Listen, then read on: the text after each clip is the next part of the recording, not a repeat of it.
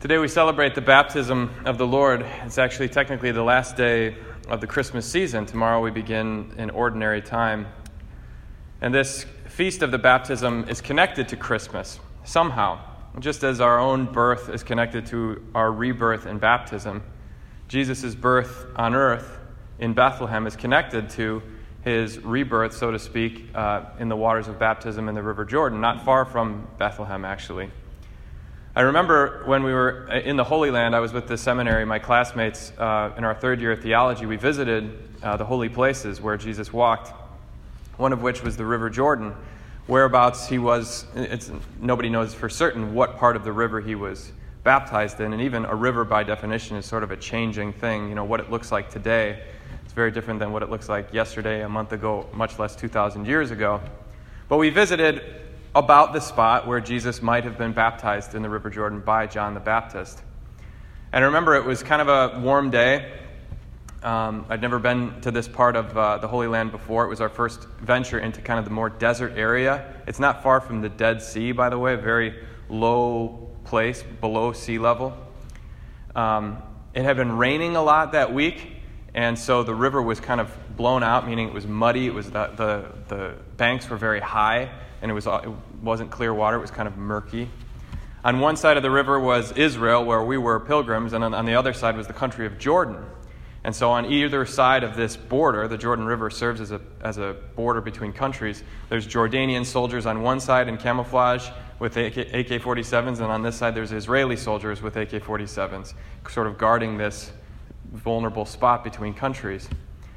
I saw a dove uh, settle down on, on a building, and I thought, wow, that's so beautiful. This is the place where Jesus was baptized, and the Holy Spirit came down like a dove.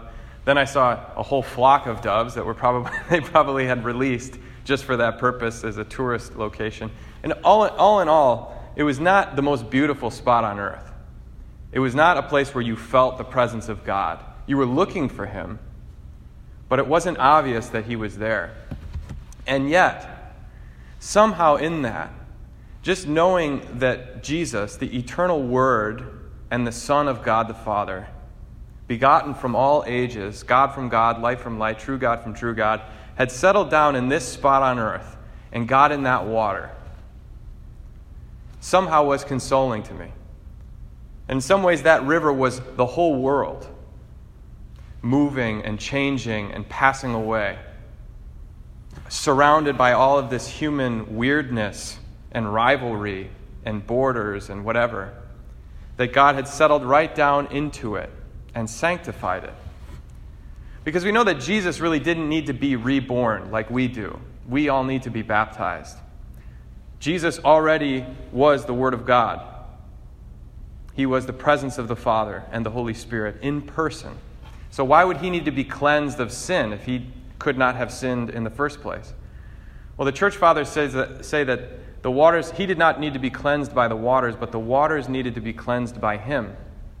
So that we who are united to Christ in the waters of baptism are truly united, because the waters have been made holy. His body has been immersed, and so our bodies, which in turn are immersed, become one with his body. I know that when I was in the parish, I would often get parents coming to me to prepare their children for baptism. And I would always ask them, Why do you want your kid to be baptized? And usually the answer was some version of, we, Well, you know, our parents did it for us and we want to do it for them. We want to give them a good foundation. We want our children to be, we want our child to be a good person with a good moral compass. And we think that Catholicism, being a member of the church, is a good way to do that.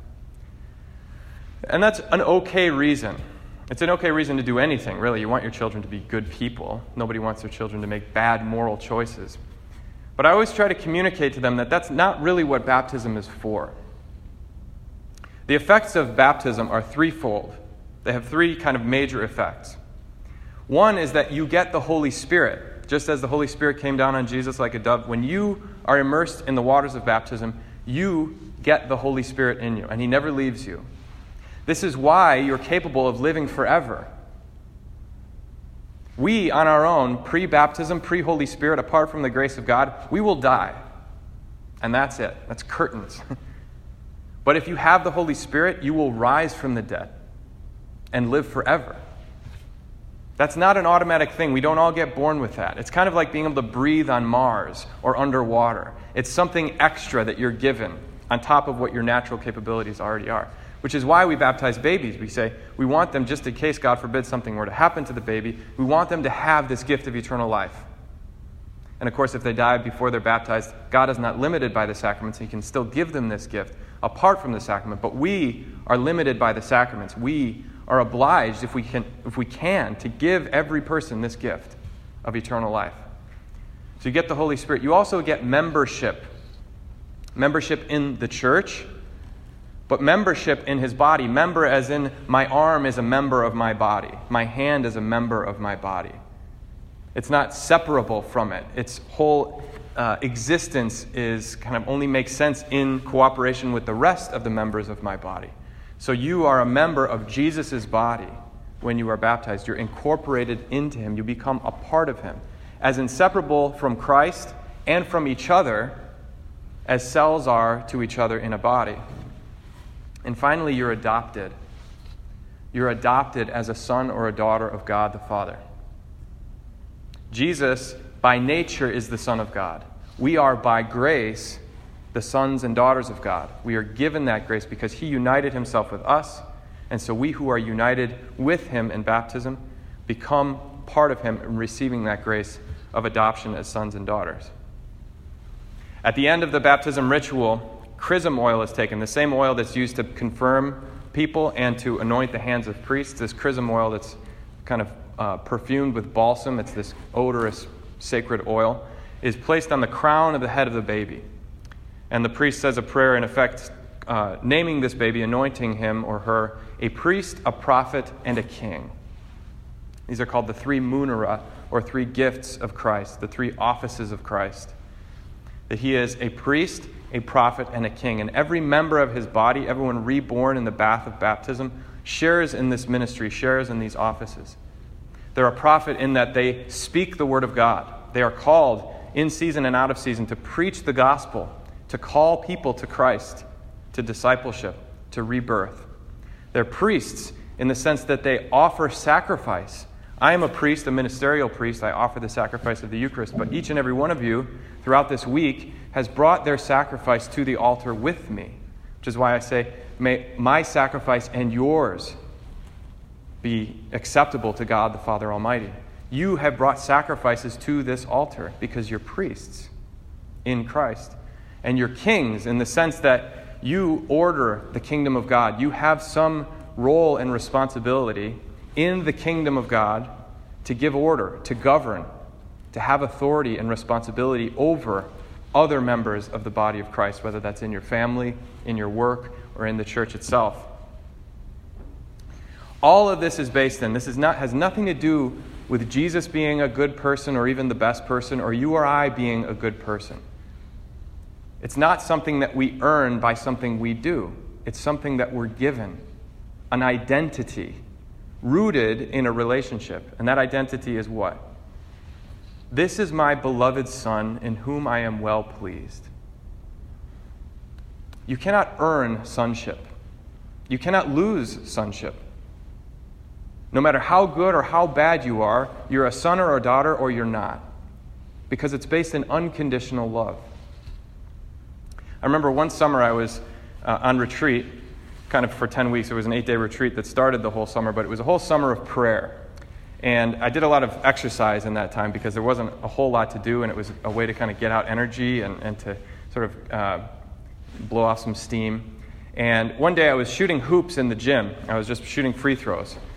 And uh, I was so into this whole identity, relationship, mission. What, what does it mean that I'm a beloved son of God? Trying to live in that rather than this frenzied attempt to earn my salvation or earn God's love, which is such a temptation for us, and has been at least for me. And there I am shooting free throws, and as an average free throw shooter, missing about as many as I make. And I just had this prayer in my mind that whether I make this next shot or miss it, I'm still God's son. It may sound silly, but it was this small little thing that, yeah, I'm not perfect. And I make mistakes probably as much as I hit the mark in life and everything. But no matter what happens, if I miss this shot or make this shot, it's irrelevant to my relationship to God and therefore my worth, my value, whether or not I'm lovable. And that if, the, if I can live in that identity, then no matter what happens in life, whether that river is clouded with mud or whether it's crystal clear, whether it's surrounded by violence and oppression or whether it's surrounded by peace and dove and all things beautiful, that I am rooted in my relationship to God the Father. And this is the gift that baptism gives us the gift of sanctifying grace. That Holy Spirit that has been given to us in baptism and will never be revoked. That is the, the, the fundament of our relationship to God, that He will never leave us. I'll leave you with this, with this quote, which I love. St. Charles Borromeo, who was a priest uh, and a bishop in the time of the Reformation, wrote this that I admit that we are all weak, but if we want help, the Lord God has given us the means to find it easily. It's very simple. Let me read it again. I admit that we are all weak, but if we want help, the Lord God has given us the means to find it easily. We make things very complicated. I don't know about you, but I often make things way too complicated. I've got problems in life. I've got things that I need to get done, but I don't know quite how to do them. Maybe if I just plan it out perfectly or, or uh, try to organize my situation and my concrete circumstances in a way that everything works out the way that I want it to work out. But I'm too weak. I'm too ignorant. I don't know what I'm doing half the time. But the grace of God is with me always. I'm too weak to make things happen, even in my own life, much less in the world around me, the way that they should happen. But God has given me the gift of this Holy Spirit. He's made it very easy to ask for help. That as soon as I'm ready to give up my own little projects and plans and recognize my inability to complete them, I can turn to my side and say to Jesus, Hey, I'm glad you're still here. Can you help me? He'll be there to help you. We are all weak, but He's made it very easy to ask for help.